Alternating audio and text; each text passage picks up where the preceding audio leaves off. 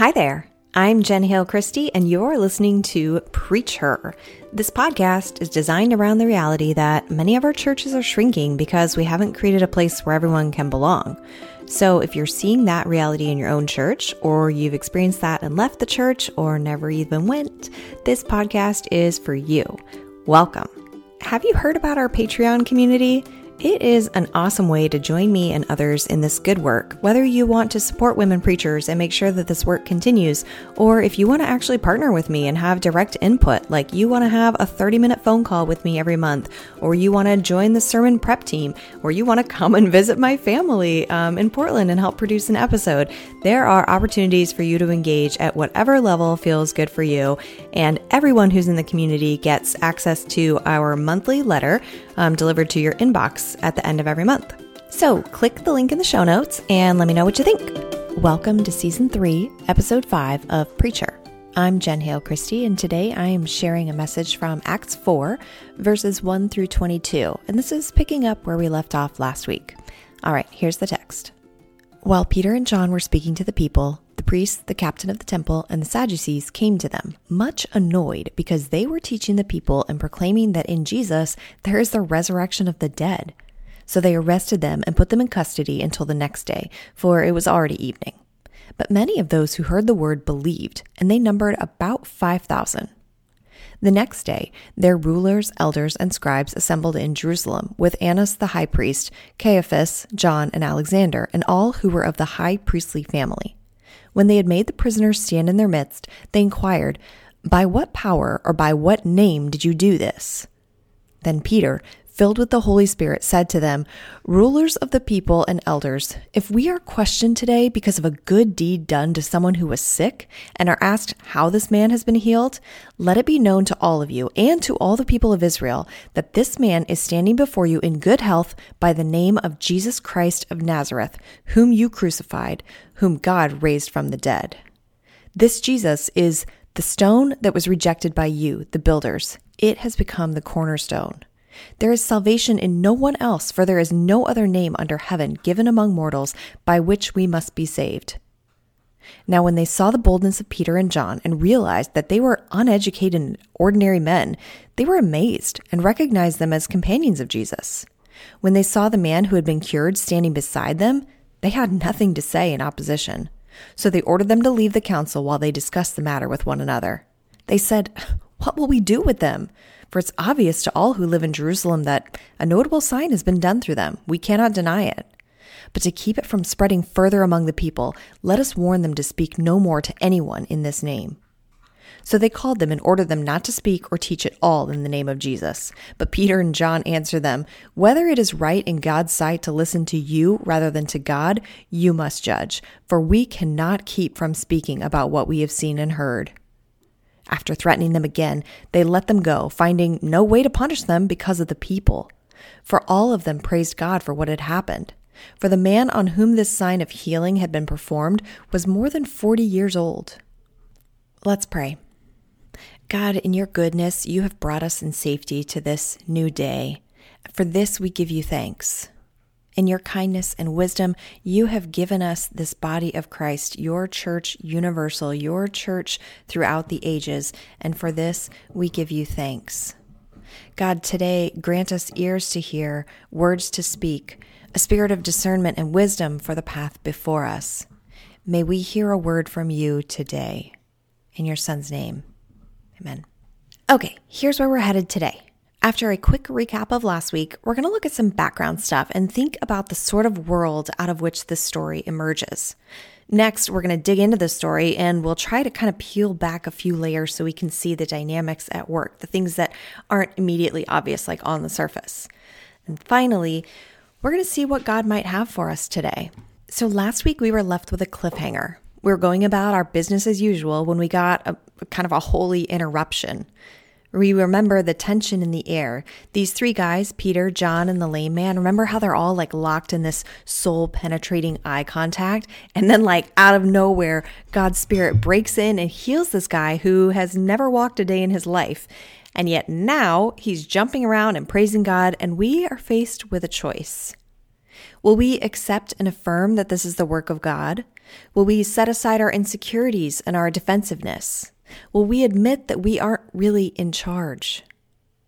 Or will we grasp at our illusion of power? Will we reject this sign and try to silence them?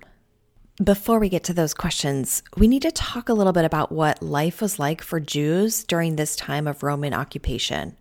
And we've talked about this before, Already they are under Rome's microscope. You know, they're only allowed to continue their religious traditions with the permission and at the mercy of the Roman Empire. So during this period, things are politically tense and they're actually dangerous. I mean, the Romans are ruthless in their pursuit and enforcement of the quote, Pax Romana. Now, we remember that that's supposed to be peaceful Roman rule, but we're not going to let the word peace fool us. We know that if you step out of line, the consequences will be swift and severe to maintain control and order. And so these Jewish leaders walk a delicate line. They're balancing on the one hand their Jewish heritage, their beliefs, their traditions, and on the other hand, the rules laid out by the Roman Empire. Have you guys seen that awesome movie in the Marvel Universe, the Captain America Winter Soldier? How there's this scene um, where Captain America is like hanging off of a roof and like with one arm he's holding on to um, a building and the other, or maybe it's like a ship, I don't remember. Um, anyway, one arm he's holding on to um, a big structure and the other arm he is holding on to a helicopter. And it's like his body is about to be ripped in half. That is symbolic of the tension that we can feel at times. It's certain certainly that the Jewish leaders felt. Like they're caught in the middle. They're being pulled so hard in these two different directions, and they know they're not going to please either side 100% of the time. They have power and authority over the Jewish commoners, but they're answering to their Roman overlords. They're really at their mercy. But in matters of religion, they are in charge. And you see, they have this all figured out, this religion stuff. I mean, sure, they used to follow a pillar of cloud and they used to collect manna from the ground, but that was ages ago. They have the law now and they know what it says. They have built walls around it to keep it safe and make sure they don't transgress it. They've got the quote right interpretation of God's word. They know how God desires the worship of God's people and they are doing it right. For generations, they have told and retold the stories of God's faithfulness, even despite the unfaithfulness of their ancestors. But now, now they have it right. They figured it out. They aren't wandering in the wilderness anymore. They have arrived. They are in the Holy Land, the land promised to their people. They have figured it all out, and now they are the ones calling the shots. Well, for the most part, anyway. As long as they don't do anything that's a threat to the Roman Empire, Things like affirming someone else as the Son of God, a title that we know is reserved only for the Caesar. As long as they play by Rome's rules, they get to continue to rule over their little social and religious pocket in the Mediterranean. And they have their temple guards, their own security force that they can use when necessary. Because the Jewish leaders are supposed to keep their people in check. They'll bring something to the Romans when they need to, like when they need to have a criminal executed, but for the most part, they want Rome to stay out of their business. And if this crowd turns into a riot, or if Rome perceives it as a threat to the empire, then they're all in trouble.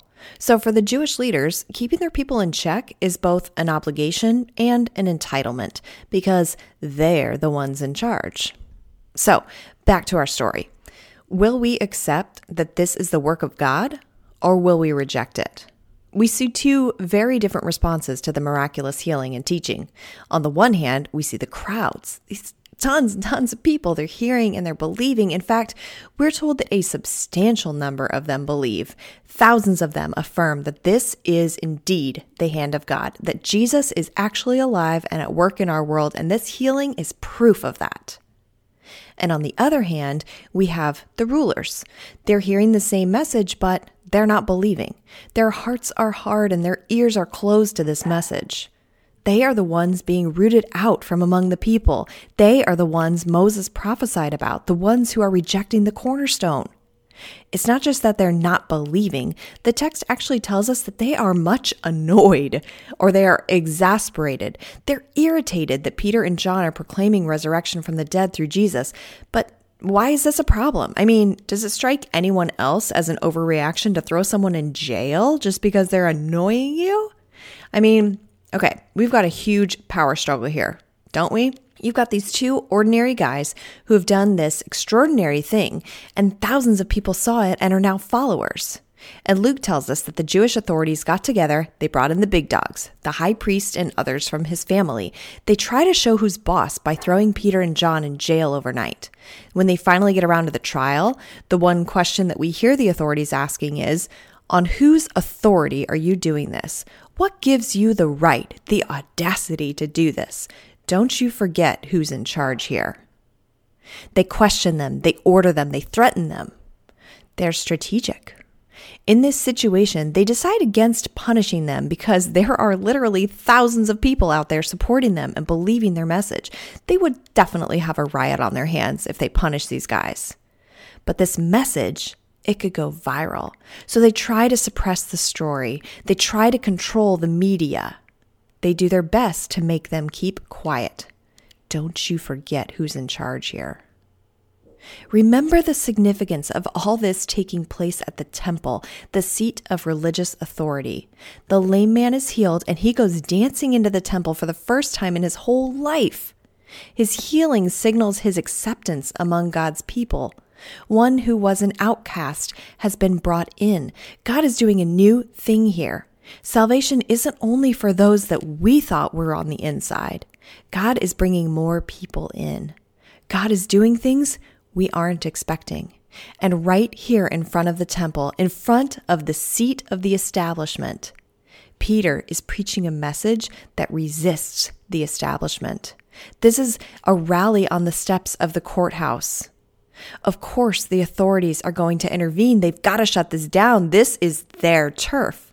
They are the ones with the power and authority authority to speak for God, authority to interpret the scriptures, and authority to interpret the law. The ones in this story, they're not only descendants of the covenant and the promise, they come from the right lineage, the high priestly family. They are the ones who are allowed to enter into the Holy of Holies, where precious few enter. They are the ones who get to be in the very presence of God. And I gotta think that would make you feel pretty special. It might even make you feel like you deserve to be in charge. I mean, they are the establishment, they are entitled to power. Already, Rome has limited their power, and that has to make them at least a little bit anxious. They are not about to give up any more of their power, certainly not for some uneducated commoners. And these uneducated commoners, they're drawing quite a crowd. They're preaching the good news of Jesus, which is in tension with what the Jewish authorities are teaching. They're stirring up the people. In the workplace, we might call this insubordination. Out in the streets, we might call this nonviolent resistance. And when you have crowds of people who begin to listen to a different narrative, when they begin to challenge the system, the authorities that enforce and uphold that system, they get very nervous, they get fearful, and they react in dangerous ways. And these Jewish leaders know that you've got to cut that off quickly at the source. It's why they arrest Peter and John and threaten them. They better be quiet or else. And sadly, history has not forgotten this tactic. It's why we have police dogs and water hoses turned on peaceful protesters. And at a surface level, it's confusing. It's appalling, really. It doesn't make sense. This brute force, it doesn't make sense as a response to such nonviolent resistance. But when you look under the surface, when you see how power and control and authority are being threatened, then it makes perfect sense. No matter how nonviolent the resistance is physically, the resistance alone is a threat severe enough to trigger intense anxiety and brutal reactions. So, when these commoners come in healing people, giving them hope in a resurrection, and continuing this Jesus as Messiah nonsense, they are threatening the establishment. This sign of healing is a huge threat to them. It's a sign in at least two respects. So, first, it's a sign of Jesus' power working in and through them, this Jesus who they thought they had silenced once and for all. And second, it's a sign of the restoration of all things, the restoration that is coming and that was ushered in by Jesus. God is doing things we aren't expecting. So, like we said last week, the story really isn't about healing a lame man. The text doesn't even say that the Jewish authorities are upset about the healing. Rather, they're upset about what Peter and John are preaching. They're teaching about the spiritual and social and physical dimensions of salvation. They're preaching about the forgiveness of sins, about physical healing, and about resurrection from the dead. All of these things in Jesus' name. Peter and John are out of bounds. They are speaking out of turn. They're stepping on toes. This is not their jurisdiction. We sure do have a lot of euphemisms to describe this concept, don't we? The problem isn't the healing per se, it's what this sign means. It's threatening their power, their control, their authority. For the Jewish leaders to accept the testimony of Peter and John would be to give up some of their power and authority, to accept that God has moved outside of the temple walls and is now at work powerfully through ordinary people. To admit that they might have gone a little too far with the authority and power granted to them. But the Jewish leaders, no way. They are not willing to do that. Instead, they cling even more tightly to their perceived power. Just like that, we're supposed to accept that God's working through these ordinary guys rather than us, the actual rulers of the people. No, no. We are supposed to be the ones in charge. We are the descendants of the covenant and the promise, and we come from the right lineage. We deserve to be in charge. We know what to expect from God, and this isn't it. If God wanted to do a new thing like this, God would do it through us. We are God's spokespeople. We are the ones authorized to interpret the law and to maintain order. So if God wanted to change things up, God would do it through us. Because in matters of religion, we are in charge. You see, we have this all figured out. We've got the right interpretation of God's word. We know how God desires the worship of God's people, and we are doing it right. For generations, we have told and retold the stories of God's faithfulness, even despite the unfaithfulness of our ancestors. But now we have it right. We have arrived. We figured it all out, and now we are the ones calling the shots. We get to decide who's in and who's out, and we are the ones God works through. So, what is the message for us today? Where do we find ourselves in this story? Are we among the crowd, listening and learning and believing, seeking to know more? Are we Peter or John, boldly and humbly proclaiming the message of Jesus no matter the cost? Are we the lame man waiting for the chance to be let in? Are we the rulers, so convinced that we have it all figured out that we're missing God's actual activity all around us. We're holding so tightly to the belief that we're the ones in charge that we're actually oppressing and harming others. Where do we find ourselves in this story? Where do you find yourself in this story? Friends, may we find ourselves in a place of openness, a place of humility, a place of seeking and discovering God's activity all around us. May we find ourselves seeing people who are on the margins, people who maybe have been left out or told that they don't belong, or told that God is not for them, or told that God does not like people like them, can't possibly love someone like them. May we be people who see them, who love them, who extend God's yes and God's love for them, and who say, Here, here's a seat right next to me at the table.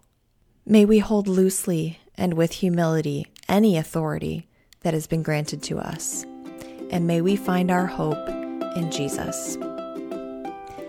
If today you find yourself on the outside, without a seat at the table or a voice in the conversation, may you lean into the truth that you're always welcome in God's community if you are one who wears the name minister, pastor, elder, shepherd, or are otherwise known as a faith leader, may you extend God's yes to those you might have said no to in the past. May you be emboldened and encouraged to honor the space that God has already created for all. Let's build bigger tables together. If something in you was stirred today, reach out. Hearing from you really does help to shape the future of this podcast. You'll have the greatest impact and opportunities for engagement by joining our Patreon community by clicking that Become a Patron button on our page, patreon.com slash Jen Hale Christie. And I would love for you to connect with me on Instagram or LinkedIn or Facebook at Jen Hale Christie. Lastly, you would really help others to connect with this work if you would subscribe and rate and review us on iTunes. That's our show for today. Thank you so much for listening, and I will catch you next time.